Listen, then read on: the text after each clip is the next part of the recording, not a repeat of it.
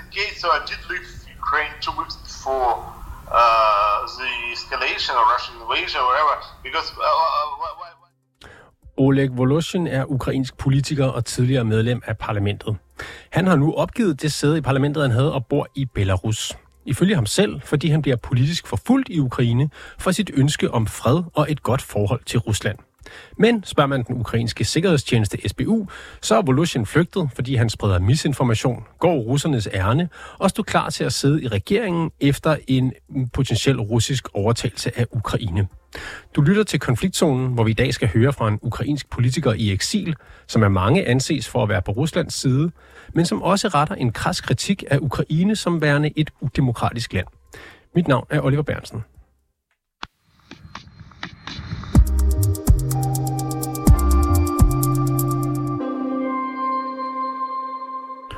Oleg Voloshin er ukrainsk, russisk-ukrainsk journalist og politiker. I februar 2023 blev han anklaget for at være landsforræder, da han ifølge Ukraine fremmede det militære politiske russiske lederskab i dets aktiviteter mod Ukraine.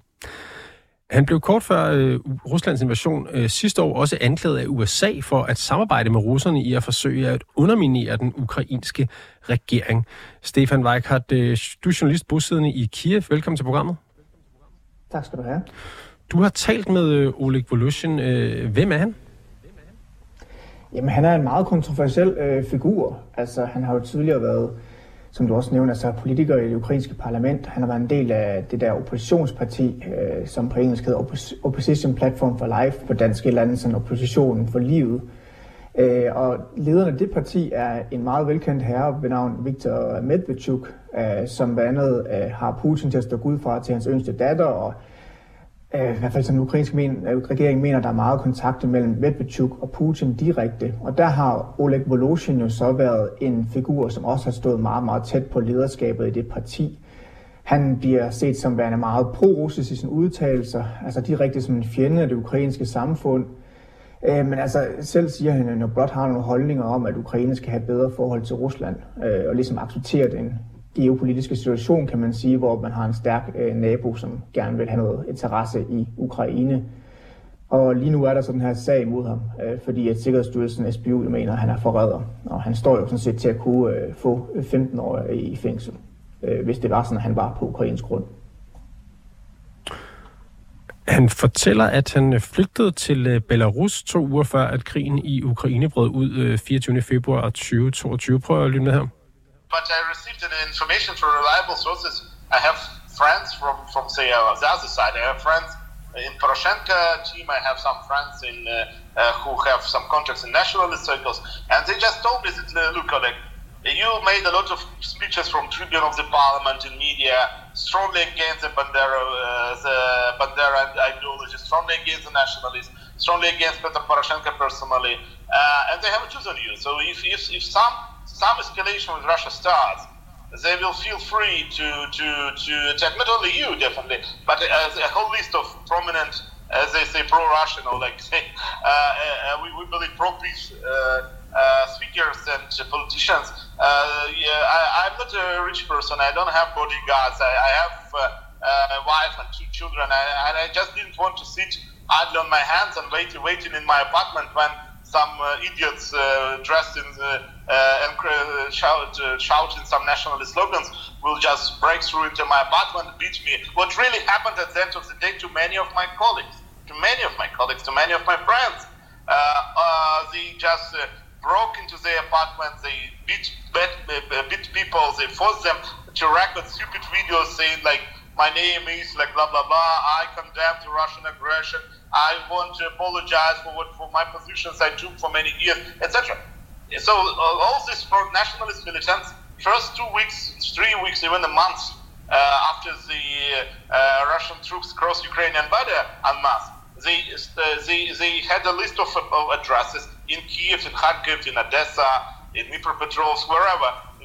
There were like dozens of, like, say, uh, speakers, journalists, uh, uh, pundits with, with position like mine. Uh, and, all, and, and all of them who didn't escape in time, they were all attacked, beaten, arrested, etc. Uh, just and, and, and, and that, that's why I left.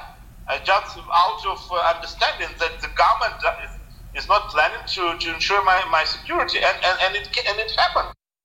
Ja, Oleg Voloshin han fortæller altså her, at han i perioden op til invasionen, eller det russiske angreb, oplevede, at øh, politikere, journalister og skribenter, som, øh, som måske øh, lænede lidt mere til russisk side, øh, blev opsøgt af ukrainske sikkerhedsagenter og chikaneret og, øh, og, og, og var sådan, simpelthen udsat for vold.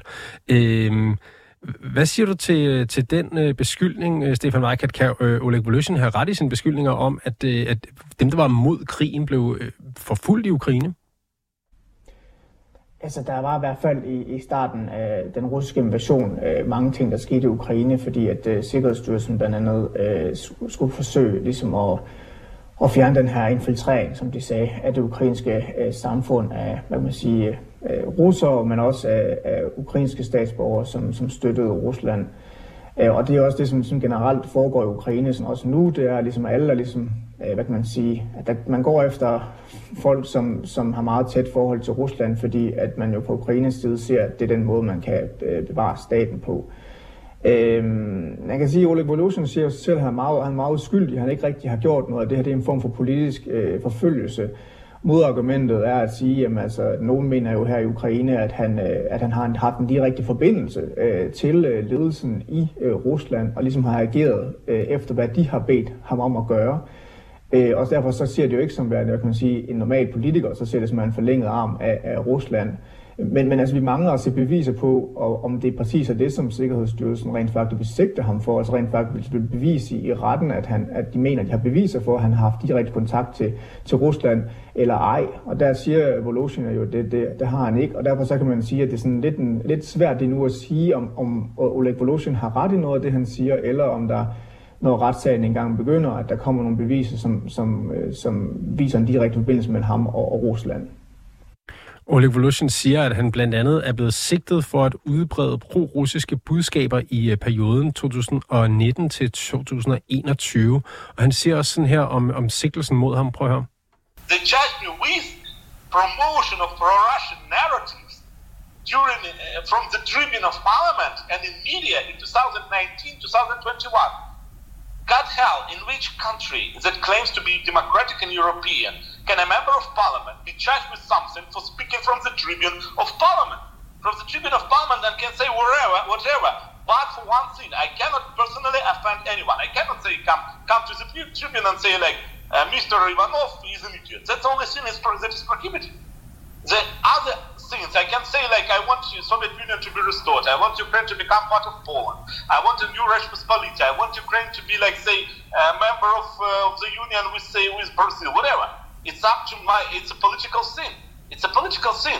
Uh, uh I'm a member of parliament who was elected by my voters to come to the tribune and to defend such issues as peace with Russia, uh, Russian language, no NATO, because my, my voters are against NATO. How can it be for NATO?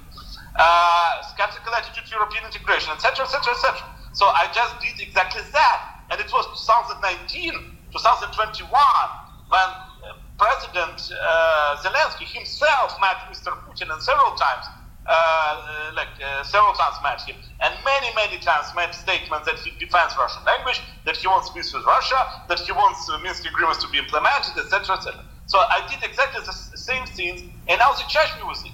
That's, that's, that's, that's just un, uh, uh, uh, incomprehensible. Ja, Oleg Luschen, han siger her, at han er blevet sigtet for at udbrede pro-russiske budskaber, men fra øh, parlamentets talerstol, og han siger, at det, det, det burde jo ikke kunne lade sig gøre i et demokratisk samfund, at man kan, øh, at man kan blive, øh, hvad skal man sige, komme i fedtefadet for noget, man siger der, fordi han repræsenterer sine vælgere, når han siger, at han ikke vil NATO, og at han mener, at man skal beskytte det russiske sprog og, og have fred med Rusland. Øhm, øh, hvad siger du til det, Stefan Weikart? Øh, hvad ved vi om den her sigtelse mod Oleg Voloshin? Altså, kan, kan han rette det her? Det er ligesom, altså det som man kan sige, den ukrainske sikkerhedsstyrelse har fremlagt, så er det ligesom kernen i det, det er det her med, hvordan hans udtalelser, ikke kun til, til parlamentet, men også sådan i forhold til udenlandsk presse, for eksempel den måde, han har talt med uden, øh, kan man sige, udenlandske politikere osv., der det mener er bevis for, at han har forsøgt at, man sige, nærmest at undergrave den, den ukrainske stat og, og ligesom øh, hvad kan man sige, det, så det, det er sådan set rigtigt nok, det som Oleg Voloshin siger, det er ligesom kernen i det, øh, det som han egentlig står for, for landsforræderi for, hvis han bliver dømt i domstolene. Fordi han har altid også været en stor kritiker. Men det, som der ligesom er spørgsmålet her, det er, om, om den ukrainske sikkerhedsstyrelse SBU rent faktisk har noget mere på ham, eller det sådan set kun er det her. Fordi så kan man jo godt sige, at det virker som om, at, øh, at han bliver, hvad kan man sige, sådan set kan blive dømt, sådan set bare for at have nogle holdninger, som ikke er særlig populære i Ukraine nu. Men hvordan er, øh, hvad skal man sige, øh, stemningen mod øh, Oleg Voloshin i Ukraine? Altså er, er, det, øh, er det din opfattelse, at folk sådan udbredt mener, at han er russisk agent, eller øh, noget i den stil? Ja, det, det er det. Det er det, som de, er, de almindelige øh, ukrainer, i hvert fald i dele af Ukraine, mener. Øh, hvor længere du tager måske tættere på, altså i Donbass, altså i Øst-Ukraine, hvor der generelt set er sådan en mere, øh, i hvert fald traditionelt har været en mere, øh, kan man sige, russisk venlig holdning, eller sådan, kan man sige, mere nuanceret holdning, der er for eksempel i Vestukraine, øh, der, der er holdningen til ham øh, en smule anderledes. Der kan man godt se nogle af de argumenter, som han siger, i hvert fald for nogen del af befolkningen i, i, i Øst-Ukraine, men generelt set, ja, så bliver han set som en fjende af staten, og en, som de mener helt klart har, øh, har været med til at prøve at undergrave øh, Ukraine, øh, og som man mener, øh, folk på gaden også mener, nok højst sandsynligt var gået hen og blevet minister i, øh, i Ukraine, hvis det var sådan, at øh, Rusland havde været succesfuld med at øh, sluge landet øh, i starten af invasionen sidste år. Og netop de her forbindelser til Rusland, dem taler du også med Oleg Voloshin om, uh, og også særligt hans forbindelser til Viktor Medvedchuk, som du nævner tidligere, en uh, anden ukrainsk politiker, som man ved har tætte forbindelser til, til Putin. Og på det der svarer Oleg Voloshin sådan her. So, uh, where's any proof of that? Uh, on the moment uh, Russian troops crossed the border, Medvedchuk was under home arrest, so I don't see how so I, I don't see any way for him uh, and, uh, it's always better for him to give interview on this issue. But but uh, what I should know for sure that a person having been put under home arrest on the, if not mistaken, May 11 or 10, 2021. So uh, if you're under home arrest, uh, you don't have an opportunity to fly to Moscow, right? Uh, to to meet Putin personally. And uh, let's be serious. The issue of military intervention is not something that Putin would have discussed with anyone on phone. Medvedchuk, Biden, or whoever. Uh, and uh, that's why when people say, both, by the way, in Russia as well, Medvedchuk made some false predictions. It's ridiculous. He, he, he, he, was never asked, I believe, about whether how to attack, whether to attack at all, which way, uh, which cities, etc. Because uh, even if Putin wanted to ask him, I'm just like I don't want you to believe. I just want, uh, I just uh, say, um, uh, appeal to your common sense. if Putin wants to, to consult with him, he would have invited him to Moscow to speak in person, right? And Medvedchuk was under home arrest under the control of uh, SBU uh, 24 7 days uh, a week. Uh, so he didn't fly to Moscow since May or like early May 2021, right? so it's almost a year before the invasion. Uh, so, and then phone, no one discusses this kind of issues. That's why when people start proliferating this uh, this series, uh, for me because they contradict the common sense. Det modsiger øh, sund fornuft, siger øh, Oleg Voloshin her, at, at han skulle øh, være sådan en form for hemmelig agent for Rusland, som står klar til at overtage regeringsmagten, og det samme skulle gøre sig gældende for, øh, for Medvedchuk. Hvad, øh, hvad ved vi om, øh, om den ukrainske sikkerhedstjenestes øh, beviser øh, mod, øh, mod Oleg Voloshin, som han jo også selv efterspørger her? Øh, vi ved faktisk ikke ret meget. Altså, der har været nogle, øh, nogle anklagepunkter selvfølgelig sendt frem, som, som er blandt andet at han har været med til sådan, at tale så negativt omkring Ukraine, og på den måde også været med til sådan, at øh, prøve at undergrave staten, tale omkring nogle ting. Øh, der er problemer i Ukraines samfund, måske også overdrive dem osv., og så er der også øh, en, en, blandt andet en voldsag, som de også har, har kastet ind i det, men øh, det er da ikke, øh, som, som også er en gammel sag, som han også står tiltalt for. Øh, men, men generelt set, øh, så ved vi ikke ret meget om, hvad det præcis er for nogle beviser, som Sikkerhedsstyrelsen i Ukraine rent faktisk har. De har øh, delt nogle billeder fra en rensagning af en af, hans, øh, altså en af Volosins boliger, hvor man blandt andet kan læse noget omkring nogle talepunkter, han, han vil sige i forhold til møde med nogle politikere og sådan noget, men det er ikke rigtig noget, man kan sige, der er øh, øh, specielt kriminerende øh, som udgangspunkt, fordi det er jo bare noget, der siger, at han simpelthen ikke kan lide NATO og sådan nogle forskellige ting. Det er svært at se, Øh, det er præcis bevis øh, i forhold til, at han skulle have haft øh, samarbejde direkte med, med Rusland, men, men det, det kan være, at det kommer til, til sagen, det er meget, eller når det kommer fra retssagen, det, det er svært at sige.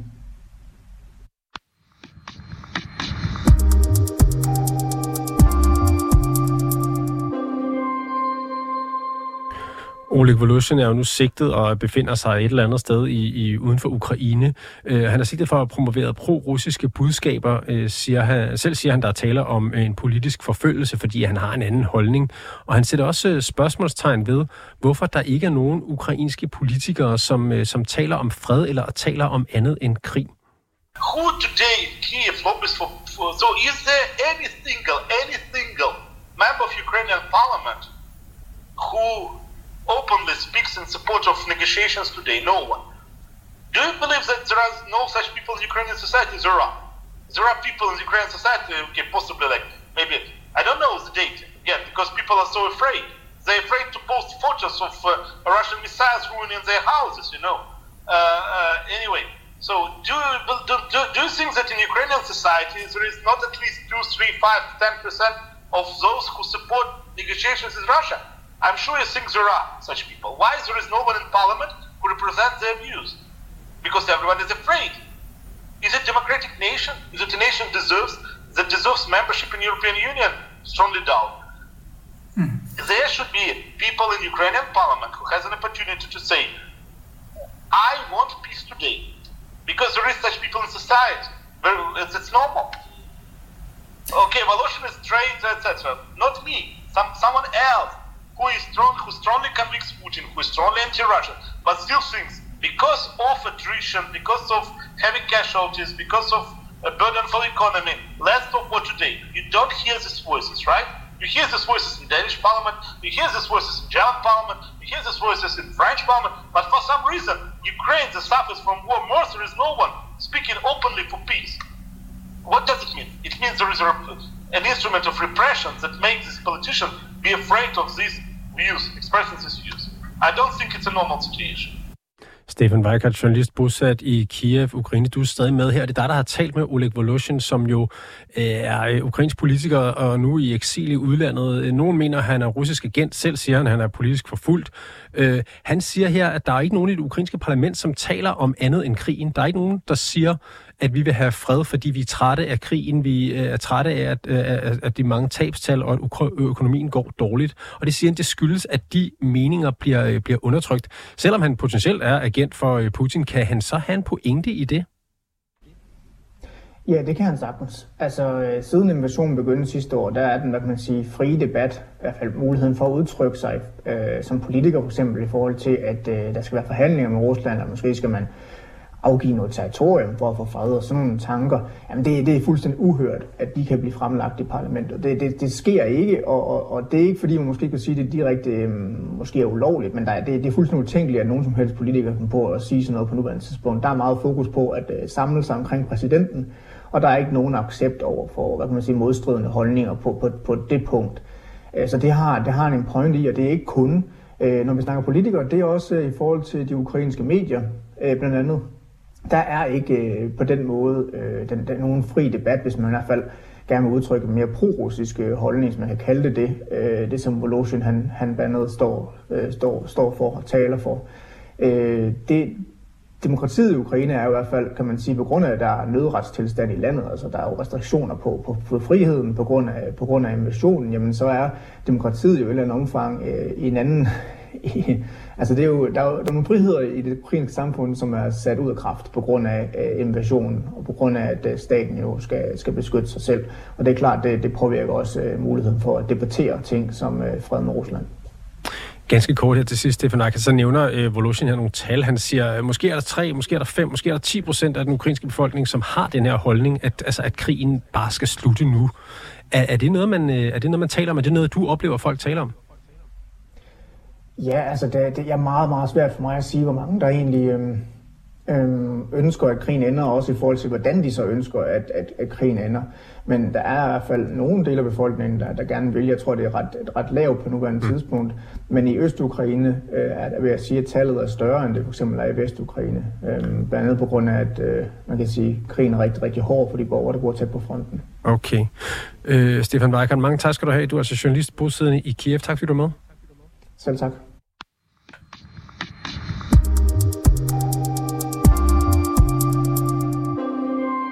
Du har lyttet til dagens afsnit af Konfliktzonen 24-7's udenrigsmagasin. Mit navn er Oliver Bernsen, og holdet bag programmet er Christine Randa og Sofie Ørts.